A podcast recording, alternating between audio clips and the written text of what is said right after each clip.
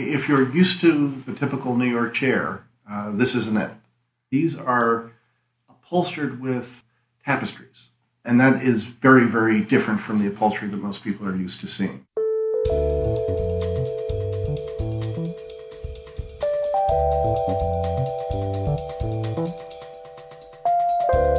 Hello, welcome back to Curious Objects, brought to you by the magazine Antiques. I'm Ben Miller.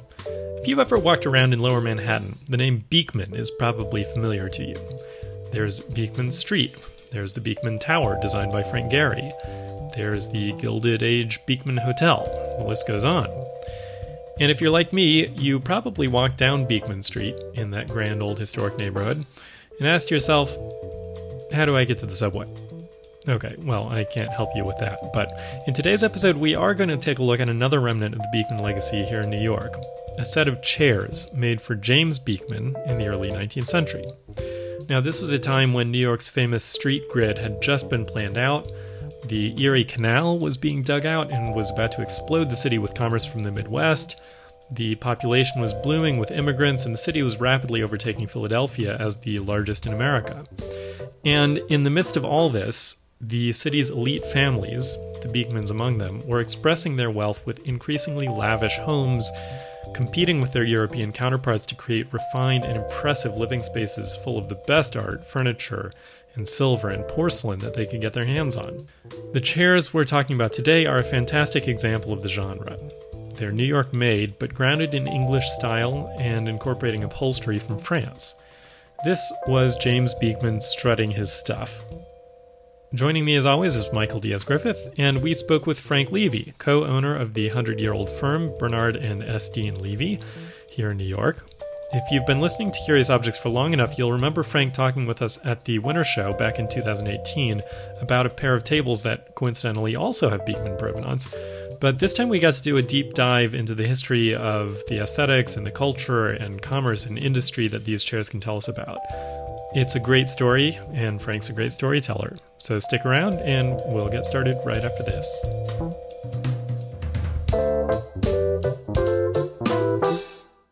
Curious Objects is sponsored by Freeman's. I'd like to bring your attention to America's oldest auction house, Freeman's. Located in Center City, Philadelphia, Freeman's has been telling the story of valued objects and collections since 1805. With international experience and a comprehensive knowledge of market conditions, the specialists at Freeman's work closely with consigners and collectors to offer unparalleled assistance in the sale and purchase of fine art, design, decorative arts, jewelry, books, and more. Are you curious about the value of your collection? Freeman's is now welcoming consignments for their November American Furniture Folk and Decorative Arts auction. For more information about auction valuation, please visit Freeman's online at freemansauction.com. Curious Objects is also sponsored by Reynolda House Museum of American Art, one of the nation's most highly regarded collections of American art on view in the 1917 North Carolina estate of R.J. Reynolds. Don't miss iconic works that shaped a nation when Leyendecker and the Golden Age of American Illustration opens on August 31st. Learn more at reynoldahouse.org. Let's go ahead and dive in. Um, Frank, thanks so much for joining us. And I just want to to waste no time and get straight into the chairs. Um, because the object that um, that you've just introduced us to uh, here in your shop is um, well you showed us two chairs out of a, a much larger set um, that come from this very city of New York uh, about 200 years ago. Um, and I I want you to tell us about them. And can you start for listeners just by telling us what they look like? Sure. Um, if you're used to the typical New York chair, uh, this isn't it. This is not it. This is not it. Okay. It's not the classic New York chair. These are upholstered with, um, I mean, that's I think the first thing that people notice is the upholstery, and they're upholstered with tapestries, French tapestries that would have been imported. In fact, we know that they were imported and then bought at auction um, by the Beekman family, the owners of the chairs, um, in 1817. Um, and that is very, very different from the upholstery that most people are used to seeing. You know, it's not the big medallion or silk or whatever. Um, so yeah, so what does it look like? The upholstery. What's what's depicted on these tapestries? Uh, for the most part, they're Aesop's fables. I, you I need guess. to remember your Aesop's fables you have to, well, very you have closely.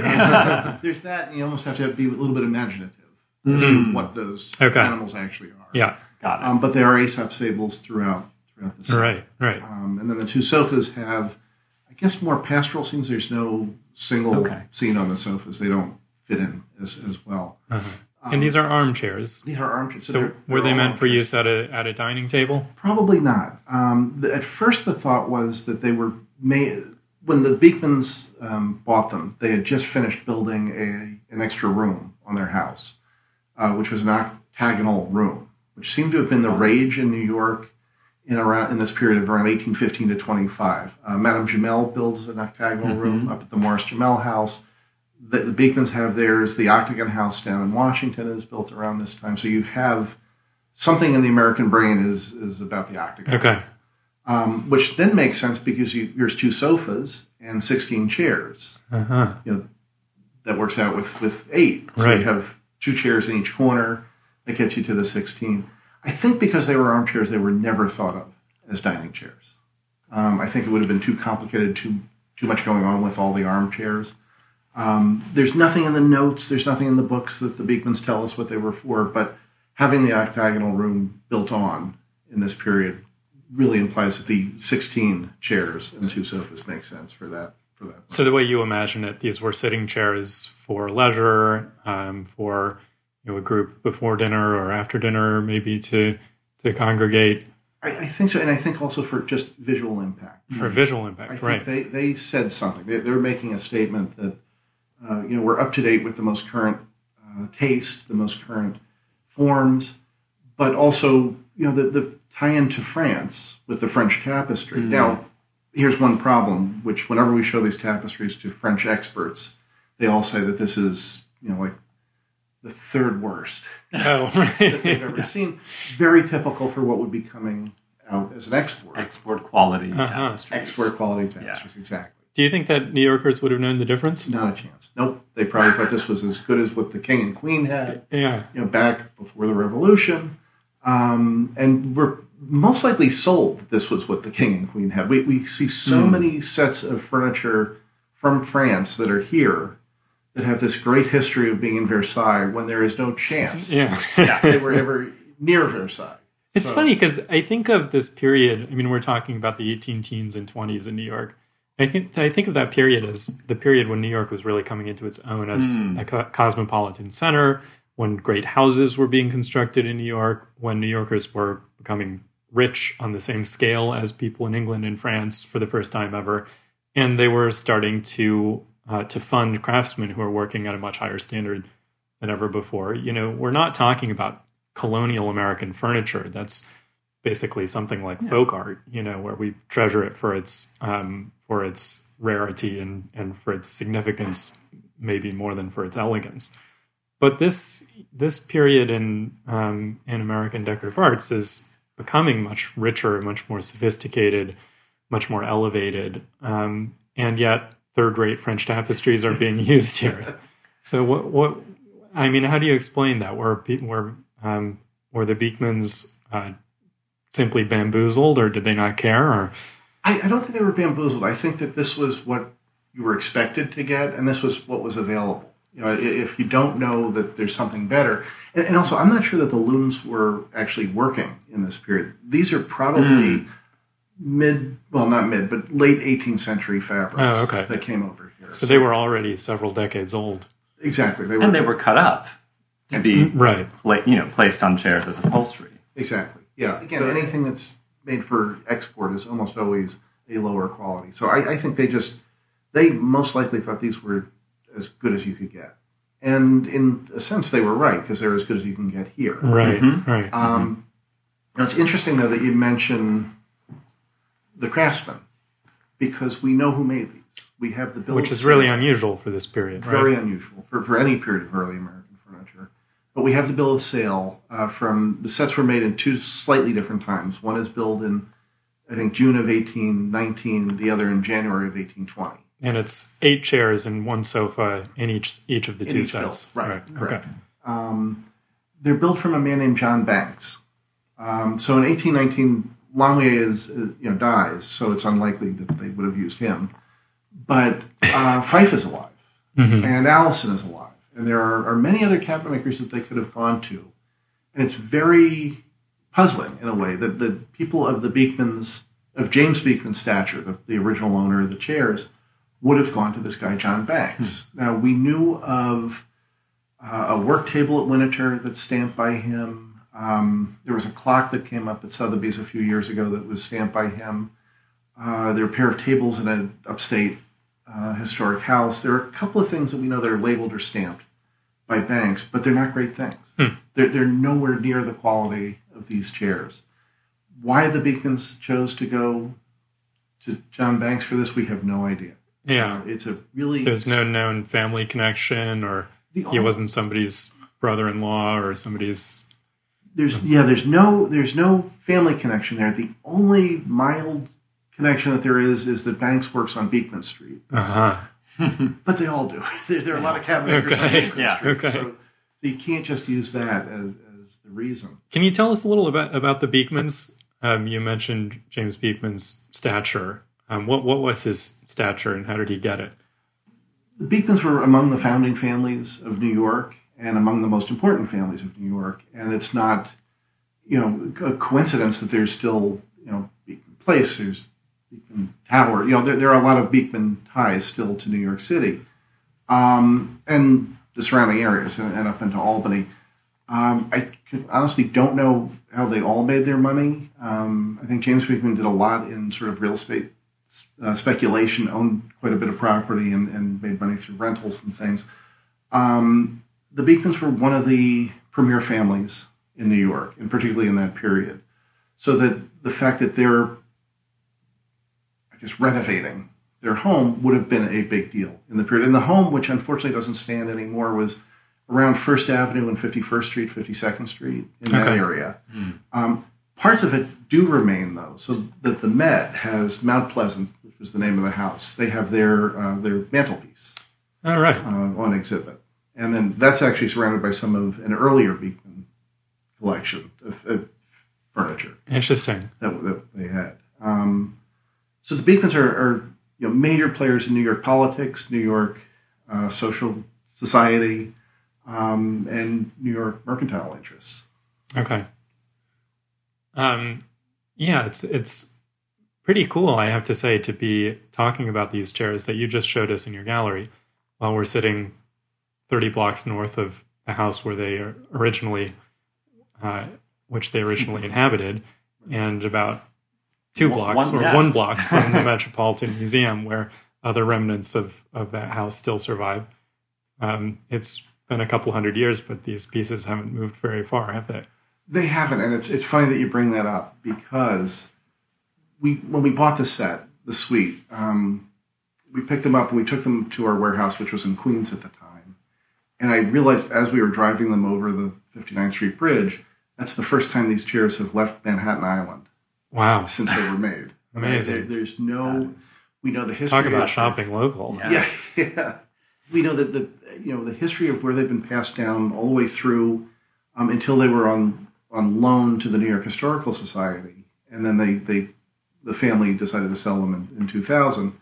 Um, they had never left Manhattan Island, and then they they went out to Queens for a little bit, and uh, it's pretty remarkable. Do you know anything about how they man? I mean, so many of the treasures of early American families have been dispersed many generations ago, um, and there are precious few artifacts that really managed to come down through all those generations to today. Do you know anything about what made that possible? I mean, how did the Beekmans keep track of these? the, the Beekmans were incredible in their record keeping. So the, the reason we know who the maker of these chairs is is because of the Beekman papers at New York Historical. Um, a scholar, a woman named Elizabeth Banks, um, Banks, Elizabeth Bates, John Banks, Elizabeth Bates, uh, did research on these right after we bought them. Um, because of the Beekman name, she figured maybe there's something in the papers. She found all the information about the maker, about the upholsterer, um, about repairs. They kept records of repairs on these chairs from 1850, from 1890. There's a portrait of a, of a Beekman that features one of these chairs. It's an 1890 portrait, Really? and it features one of the chairs that we actually still have. Um, Where is that portrait? It's in a private collection. It actually still Okay. belongs to the family. Oh, really? Uh, last time I knew, it was like 61st and Third, I think, or Lex. Okay. It's, it's- but it's down at one of the family offices. So it's it's only It's maybe ten blocks. Yeah, From, it, it didn't go very far. um, but they kept these immaculate records, and I think because they were keeping records of, of their purchases, I think they also kept a lot of the, the objects that they had bought. yeah, yeah. Um, you know, some of them had found their way out into the marketplace over the years. Um, the sale in 2000 uh, of things coming out of New York Historical included some great, great things. A pair of New York Chippendale card tables, um, like the one that we had talked about a few Yeah. years ago. Um, and we actually found a record of, those as to who made one of them, one of the two tables, which is the maker of both Right. in that case.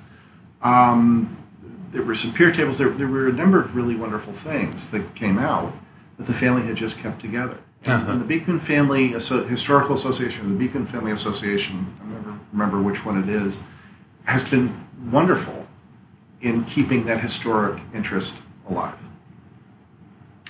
That's brilliant. Yeah. Let's let's return to the chairs themselves for a moment because I feel like we have a sense of how they're upholstered, but they're also beautifully and richly carved, and they're put together in an interesting way. And the methods of their construction vary a bit from chair to chair. So could you tell us a bit about those details? Sure, sure. So you you have two sets. Um, one set is built a little bit sturdier in a sense. It has what's known as a medial rail underneath the seat, which is just a board that goes underneath the seat that you Yeah. don't see from above. Um, that crest rail is tenon into place as you'd expect from a chair of this period. Um, By, sorry, just by that you're referring to the kind of joint that holds, joint, it- yes, holds mortise the and tenon joint. piece It's, together. it's basically uh, uh, tongue that fits into like the hole and then gets either pinned or, or just glued together Right. and will stay together. Um, there's also the use of dowels in these. And, and um, I- I'm actually not sure if you want this for the podcast, but we just Bring it on. we love dowels at Curious Objects. we do, and we li- love dirty secrets, and we love all of the details. Okay, so the detail is um, when, when the chairs came in, one was a little bit loose, and I opened it up at the crest, and there's there's the sign of a dowel. Um, dowels prior to, to 1800 are, are a bad word. You don't Yeah. expect to see dowels. You expect that it's either a repair or, or a later chair. Um, as we found out subsequently, uh, there are mentions of dowels in price books, which are cabinet makers' books of, of how they price different things. They price dowels at a certain price, round dowels, square dowels, which they actually do say are different from pins Hmm. and different from um, from mortise and tenon joints. But uh, so I spot the dowel and realize we have to get these things X-rayed. Um, because there's something going on that's not visible from the surface. not visible and not normal. You know, not what Uh-huh. I expected to see. So I called a friend, and he called a friend, and we ended up going down somewhere in Maryland um, to a vet's office. Really? Big a horse, you know, they had horses in there and Yeah. everything else. So we, we bring them in, and we take a bunch of X-rays. Is this the second time that the chairs left Manhattan? This would be the second time the chairs left Manhattan was today, and it was just one, uh, two chairs. Went Okay. down. Um, so, so as we're doing it, the the vet finally comes in and says, "Guys, you, you got to go." And there's a dog waiting to get neutered. Oh no! This is way more interesting than we'd anticipated. Well, I think the dog would have preferred that we continue with the chairs. yeah, I'm but, sure. You know, that every everything had to happen as it did. Um, but uh, so so the dowel was was an issue, and like I said, as it turns out, we found in first in the Washington D.C. price book of 1818 that they mentioned dowels, and I figured if it's in Washington D.C., no offense to people in Washington, New York's going to be more on the forefront of cabinet making at that period. It must be earlier here too. We found it in Philadelphia in 1814, um, and I think in New York in 1812 that they. Right. Okay. So, this was really sort of a, a, a discovery yes, yeah. um, on the basis of these chairs. Exactly. And and when we announced this, um, all of a sudden a lot of museums started to X-ray their furniture, and the Met X-rayed. They have a, a chair with very large scrolled arms. The scroll arms are, are held on with, with dowels. Winter has a chair from a, from a similar to it, also doweled. Um, so that people have been looking at this now, and we're finding these dowels. Now they're not completely doweled up. It's just Yeah. in certain sections where they need them, where it's it's sort of too thin for the wood to hold as a mortise and tenon joint. Um, at the scroll where it's very thin on one set of chairs, that's where they, they've used the dowel. So, so do you think that style, changing forms, necessitated the use of a new technical solution, or is this, you know, did, did the dowel begin to emerge and people found reasons to use it for efficiency or economy? Is there? I think it's probably more economy because it's, it's a cheaper, easier Yeah, way yeah, to yeah. put it together. In the case of these chairs, it allowed um, allowed them to, to give a little bit more grace Mm-hmm. uh, to one set because they could use the thinner thinner wood and more. I guess more scroll is is not the right term, but there's there's more. Um, oh gosh, uh, movement to the back. Yeah, there's a bit more grace in one set. The other set feels a bit more solid. and, and that's the that's the doweled set. And I think a lot, That's really interesting. large part of that is that they don't need the big hunk of wood to keep the thing together. Right. They've Yeah. used they've Right. used the dowels. So um, I mean, I think later on it becomes just much more economical. But in this case, they're using technology to improve the design. Yeah, there are stylistic implications that I think we wouldn't expect for there to be. Yeah. This, is- fascinating. this is a great example of how looking at an object can open up new windows into history, isn't it? Well, No question with this group. Um, there is so much that we learn from from these chairs. Uh, you know, like I said, we know the maker, we know the upholsterer, we know that they, they bought the fabric, the tapestry, two years before the chairs were made. They didn't really buy the chairs. The chairs are frames for the Uh-huh. tapestry. Yeah, yeah. Um, the fact that they held them for, for a year and a half before they hired somebody to make the chairs is, is pretty interesting. Um, they bought the, the tapestry at auction from a guy named McMenamin, which is hard to say. Um, but we know he was an auctioneer in New York and auctioning both furniture and other decorative objects coming in from Europe, from Asia, from everywhere. Um, so that, that's one big part. Obviously, the family history is important with this. The use of dowels, how that, that changes things. You know, we're talking about pretty substantial differences between the two groups. You know, one sofa and eight chairs look a little bit different. I showed you some of the moldings that Mhm. are different on the arms. The carving is different. Um, the the way they've shaped the front rail is different, Yeah. and then the construction is different. Right. So they, they are two different sets. When you look through sets that were done, and, and perfectly legitimate, that is the way Sure. that they we know Well, and, and I mean, for. For me, looking at them from across the room, uh, I I wouldn't have guessed that they were different sets. It was only when you pointed it out and Mm. you know under closer examination that you start to see those little differences in the details. right. I But mean, but for the sake of putting them in a an oc- octagon around a room, you know, anyone walking into that room is going to see 16 chairs and And after a few glasses of punch, and a cigar, three, you know, one's the- perceptual. the fables may start to move are- on you. Yeah. Yeah, exactly. The octagon spinning. right. Um, but but you know the question of what is a set, what is a pair, uh, comes into play, and we see that in the 18th century with when you look through um, uh, the um, Cadwallader set. Mhm. We know that those were shipped out to different cabinet makers and different carvers, Yeah. putting together that set. So that the two card tables, which are a pair and made on suite, are very different. right. You know, if, Yeah. if somebody were to just look at them without knowing the outside information, they'd say these are not a pair; they're just two different Yeah. tables. Hmm. They are a pair. They were made for the same person at the same time. Yeah. Um, By the way, for for uh, listeners who are enthusiasts about this, you can refer to the earlier episode in which Frank told us about the, these uh, card tables the big um, tables, right? Right. in uh, uh, at the Winter Show, actually, um, in 2018. Uh, lots more information there.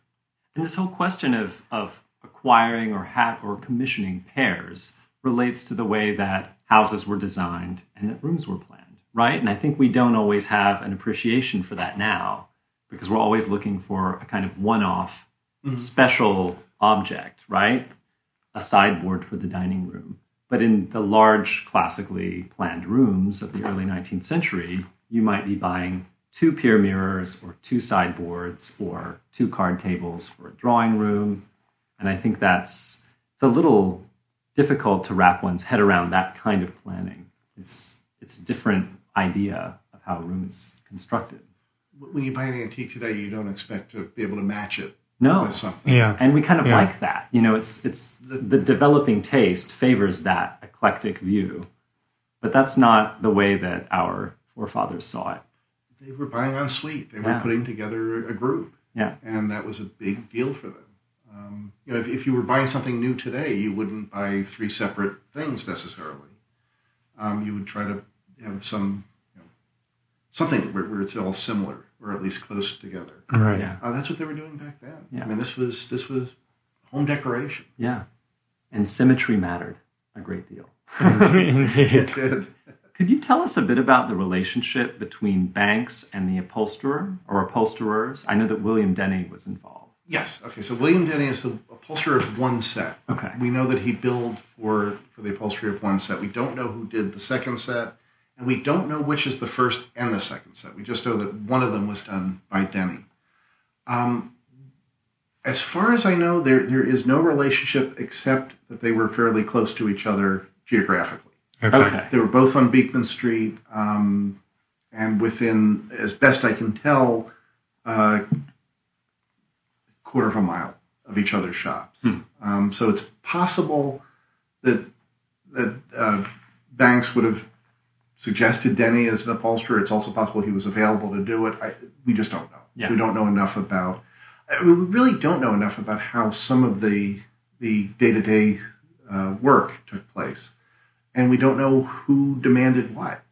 Um, you know, was this the the client saying, "I want this guy to carve it. I want this guy to, to do it, to upholster it," or if it was just Banks said, "This is my guy to do it." I we just don't know. I wish I had more information on that, but Yeah. we don't. And there might have been different practices, right, between cabinet makers in different cities, Exactly. as there is today. Yeah, it, I don't know that we know of any cabinet makers at this time who were also upholsterers or who had their own upholsterers. I think they were two very different trades at that time. Um, but yeah, I don't. I guess we just don't. Mean, somebody may know. I don't. I don't know what the uh, what that relationship was Yeah. between the two. What about with the carving? Because these are very richly ornamented chairs. Without a doubt, Banks, who ran what we assume is a fairly small shop, would have brought in a professional carver uh, to do it, to do the carving. So have brought in- probably not a full time staff member. Not as exactly. Yeah, yeah. Now, I mean, Phyfe at this point would have had carvers on, on hand in his shop Yeah, who would have done the work, and he would have had set carvings that you could Yeah. you could have applied to the chairs. Um, no, I think he brought in, in a, a, a freelancer to come in and do the work. He didn't have to pay for health insurance. That's right. Yeah, or dental. um, and is the carving consistent between the two suites? It's not. There are differences. Okay. Um, again, you have to look closely, but there are differences in both the carving on the crest rail, the carving on the legs are different, and even the, the molding on the arm supports and the arms themselves are there are two different molding profiles between the two sets. So you know, again, it's pretty clear there are two different hands going after Yeah. the two different sets. Interesting to see because if you put the two chairs together and put the legs together, you really do see the, the big difference between the two carvers. Sometimes carving can be a little bit confusing to people because they don't get to compare and contrast right next to each other. These are a good example where you see a different hand working uh, the same motif.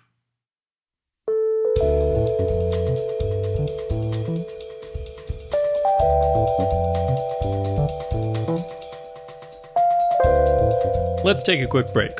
When we come back, we'll chat with Frank about the long and rich history of his firm and what he's doing to bring his business into the future. First, I want to say thanks for listening, and to remind you that, as always, you can see images of our curious objects online at themagazineantiques.com slash podcast. And there's even more on Instagram. I'm at Objective Interest, and Michael is at Michael Diaz Griffith.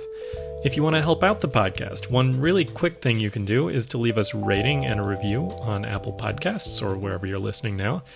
Those ratings are great for helping new listeners find the show. Thanks again. We'll be right back. Curious Objects is sponsored by Freeman's. I'd like to bring your attention to America's oldest auction house, Freeman's. Located in Center City, Philadelphia, Freeman's has been telling the story of valued objects and collections since 1805. With international experience and comprehensive knowledge of market conditions, the specialists at Freeman's work closely with consigners and collectors to offer unparalleled assistance in the sale and purchase of fine art, design, decorative arts, jewelry, books, and more. Are you curious about the value of your collection? To learn more about Freeman Specialists, upcoming auctions, and how to sell your items at auction, please visit Freeman's online at freemansauction.com. Curious Objects is also sponsored by Reynolda House Museum of American Art, one of the nation's most highly regarded collections of American art on view in the historic 1917 Winston-Salem, North Carolina estate of R.J. and Katharine Reynolds. Don't miss the iconic works that shaped a nation when Leyendecker and the Golden Age of American Illustration opens on August 31st. Get one step closer to a true experience in American art by visiting reynoldahouse.org slash Leyendecker. We've been talking about chairs that are about 200 years old. I want to talk to you about something that's about 100 years old, which is to say your firm. Okay. Um, how's that for a segue? Um, yeah, I mean, where we're sitting, you know, we're part of this, you are certainly part of this history um, of a, a, dealer in furniture um, with a great pedigree. Um, and I think listeners would be interested to know something about the history of, of the firm and, and what brought it to where it is today and, and where it's going. Happy to, happy to talk about that. Um, so in, in 2001, um, we thought that was our 100th anniversary. And we hired a couple of people to do some research into was you know to doing a book or some sort of historical uh, something to put out. It turns out um, all the stories that we had been told, basically from my grandfather about the start of the business, were incorrect. The old story was that my great grandfather had this wonderful job as a foreman in a factory, and his brother in law, John Ginsburg, um, was this antique dealer who wasn't doing very well, was buying a mm. bunch of stuff, and always was borrowing money. And eventually, my great grandfather said, "That's that's it. We're partners." Okay. He left his great job as, at the factory, which, in, in retrospect, never made a lot of sense. Um, it's a good story. It's a good story, but as it turns out, it may be the opposite. Where my great grandfather was buying a lot of things and then couldn't sell them, huh. and he brought in he and John Ginsburg got together somehow. I think John had some money, and in possibly as early as 1896 formed Ginsburg and Levy. Um, they started down on the Lower East Side. We have a picture, which I actually should show you guys, of my great grandfather in front of the shop on Grand Street, which was their first shop. And they, they actually say in the sign, Ginsburg and Levy Antiques, bric-a-brac. I, I don't think they say dr- junk, but it's it's you know clearly a very different. But they use the word bric-a-brac. Bric-a-brac is on, is on the sign. Amazing. on the sign. And if you look in the window, that's not on your sign today, is it? We don't have a big sign, so no. if we had room, we'd put bric-a-brac on it. But um, he, um, in the window, they have this big show window. There's nothing in there that we would sell today. Right. It was just stuff. Right. Um, they moved up to Fourth Avenue at some point and actually bought their first major piece of American furniture, which is a uh, John and Thomas Seymour sideboard, which is currently at the Met. All so right. if you go into the, the Met, that's that was the first piece that they bought. They they apparently spent nights drawing it so that they could have this, you know, at least some record of what they had sold and a record of wow. what they had. Um, they sold that to a major collector who ended up donating. The family ended up donating to the museum, but that got them started on to better things. And they they started to handle better things, and then moved uptown again to 49th Street, where they sold to a lot of like Broadway stars and things like that. They were in that neighborhood. Were 57th Street. This is all in the 20s until they finally bought a building at 815 Madison Avenue, um, where they were for from 19, it's either 27 or 28, all the way through till, till the breakup in, in 73. Um, and that's where actually my grandfather joins the firm and his, I guess, uncle's son, whatever. Uh, it's it gets a little convoluted uh-huh. who, who's who, but um, where they both joined and were working together. Ben Ginsburg is also fairly well known, um, and and they worked out of the 815 Madison for many many years, and that's where and they were really handling great American things and English things, but but at a lower level. I mean, sort of English things that looked American. So mm-hmm. for people who couldn't afford the great American, they could afford something quite beautiful that was English. Um, and they were selling to a lot of the great collectors. I mean, they sold to DuPont, they sold to Ima Hogg. That she was a very special client uh, for my grandfather. They sold to Henry Ford in the 30s, and he's the one who kept them through got them through the depression. Oh, we really? would spend, we think anywhere from two hundred to two hundred fifty thousand dollars in 1931, 32 dollars Wow. with them, and and that enabled That's real to- money. It, it was a huge amount of money, and because things were cheap uh, at that point, they built up an incredible stack. I mean, we're still the beneficiaries of what How they incredible. did in in those in the 30s and, and early 40s. Yeah.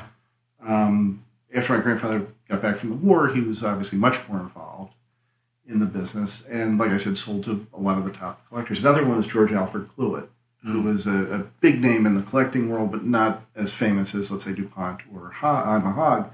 He had some great things, some really, really great things. Um, anyway, uh, And then what happened in 1973? so in '73, um, my father's in the business and my grandfather together. They there was a family quarrel, and they split. They they left and moved up to uh, the second floor of the Carlyle, uh, which was at that point right across the street from from Parke-Bernet Sotheby's. Right.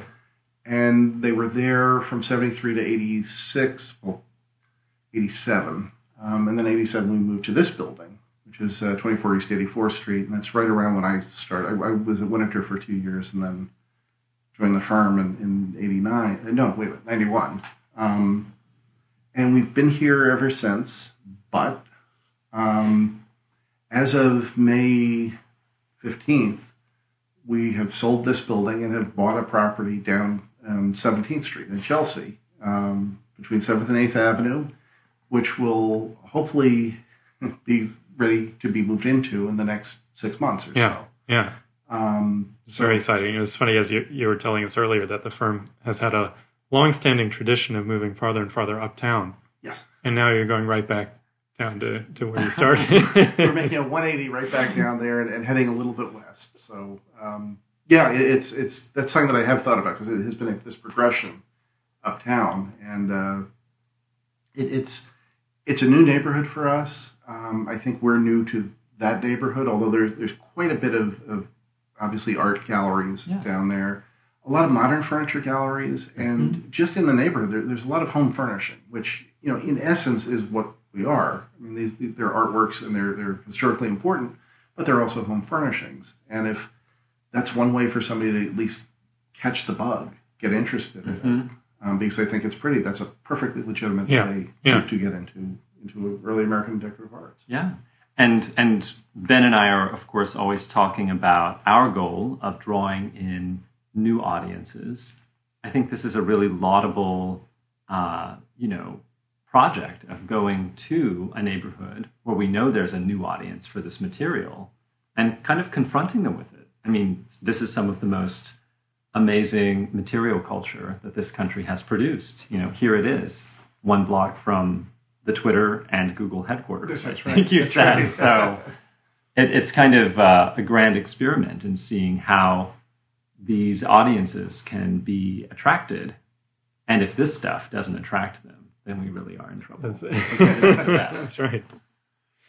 Yeah, it, uh, I mean, at the risk of of getting a little bit of insider baseball in here, what um, so um, well, I'll I'll just sort of share my experience and and ask you whether that um, is familiar to you and whether it relates to your business also, because um, at at Shrubsole, uh, the firm where I work, where we deal in antique silver, what we've found in recent years is that there aren't quite so many people buying sets of four candlesticks to give as wedding gifts anymore. You know, and there aren't so many people trying to complete their flatware services.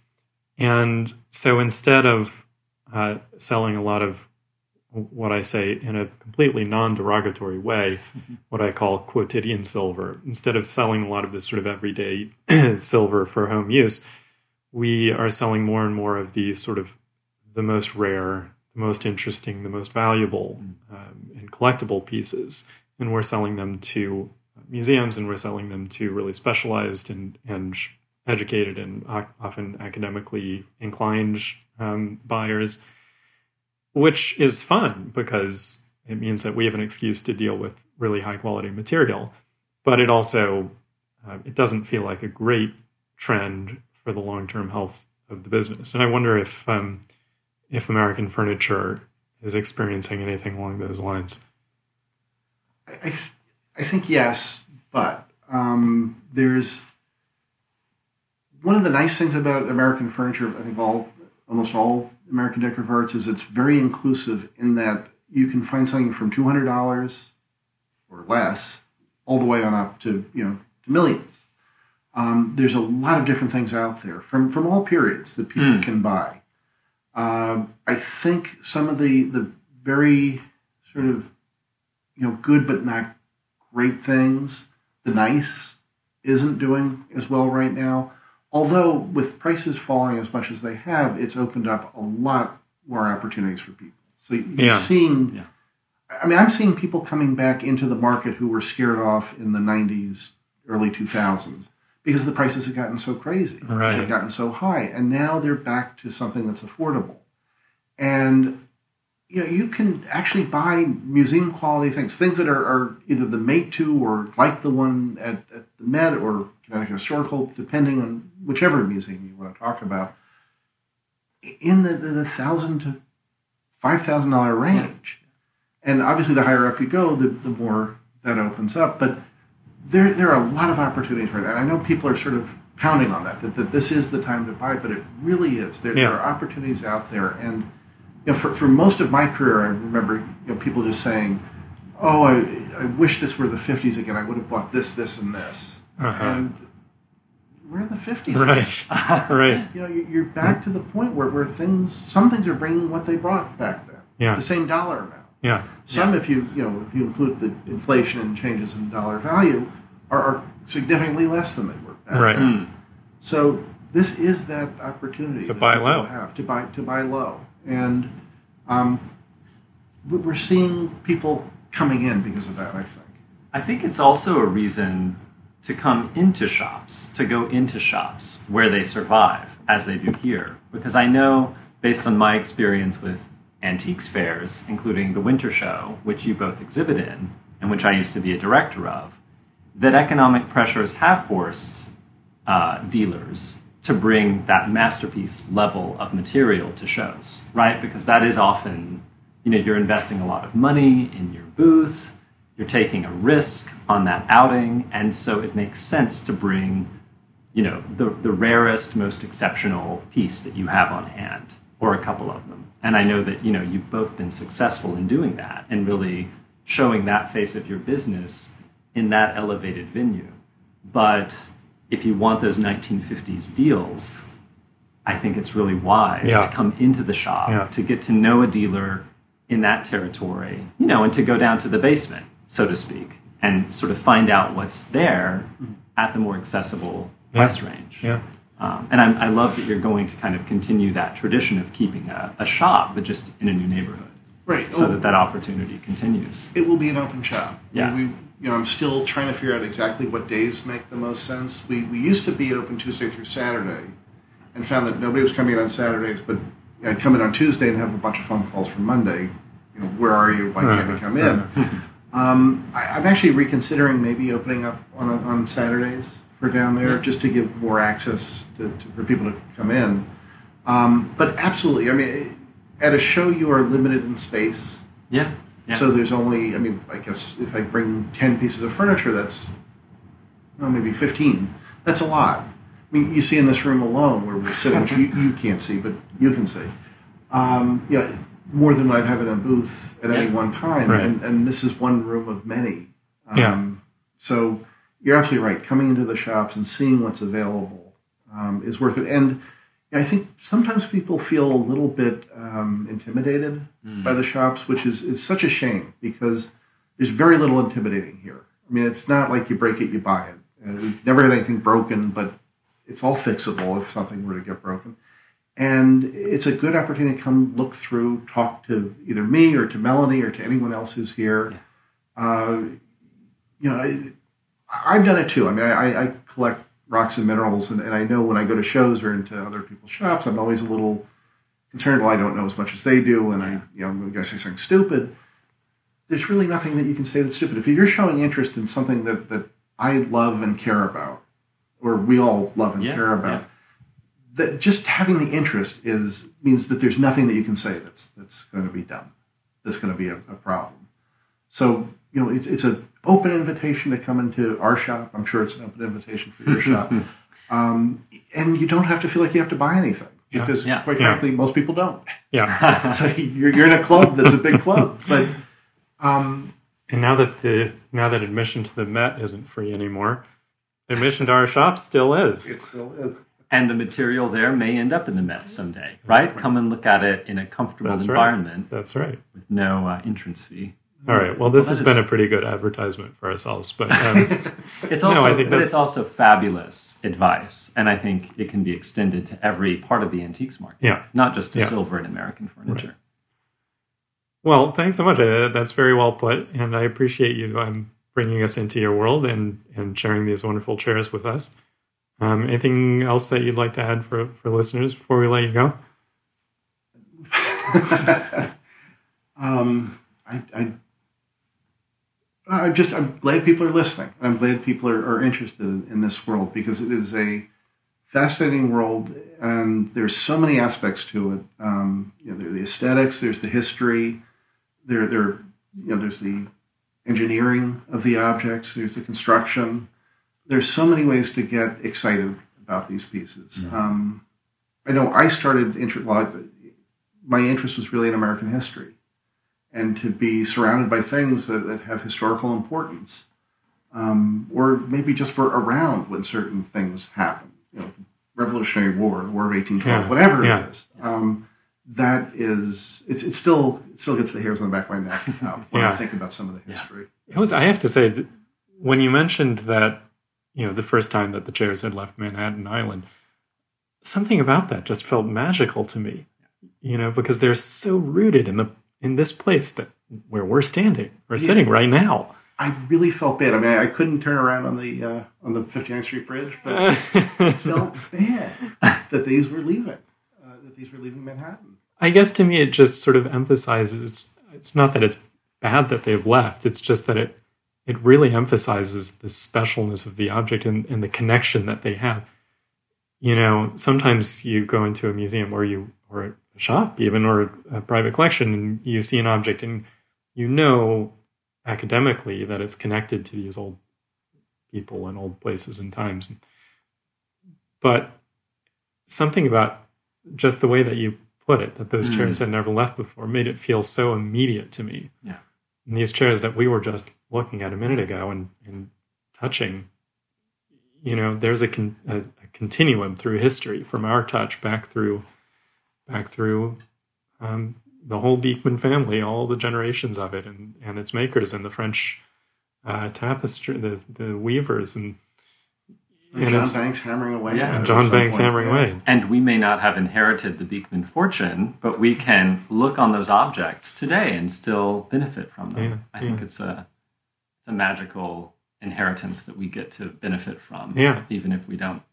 You and I don't get to own them, Not yet. not yet. But we may come back here and uh, lay down a check. We'll see. That's the other beauty about the antiques market right now is that uh, all, all good offers considered. So okay, well, we'll hold you to that. Thank you for sharing all of this history with Pleasure. us and pointing the way to the future. That's a wrap.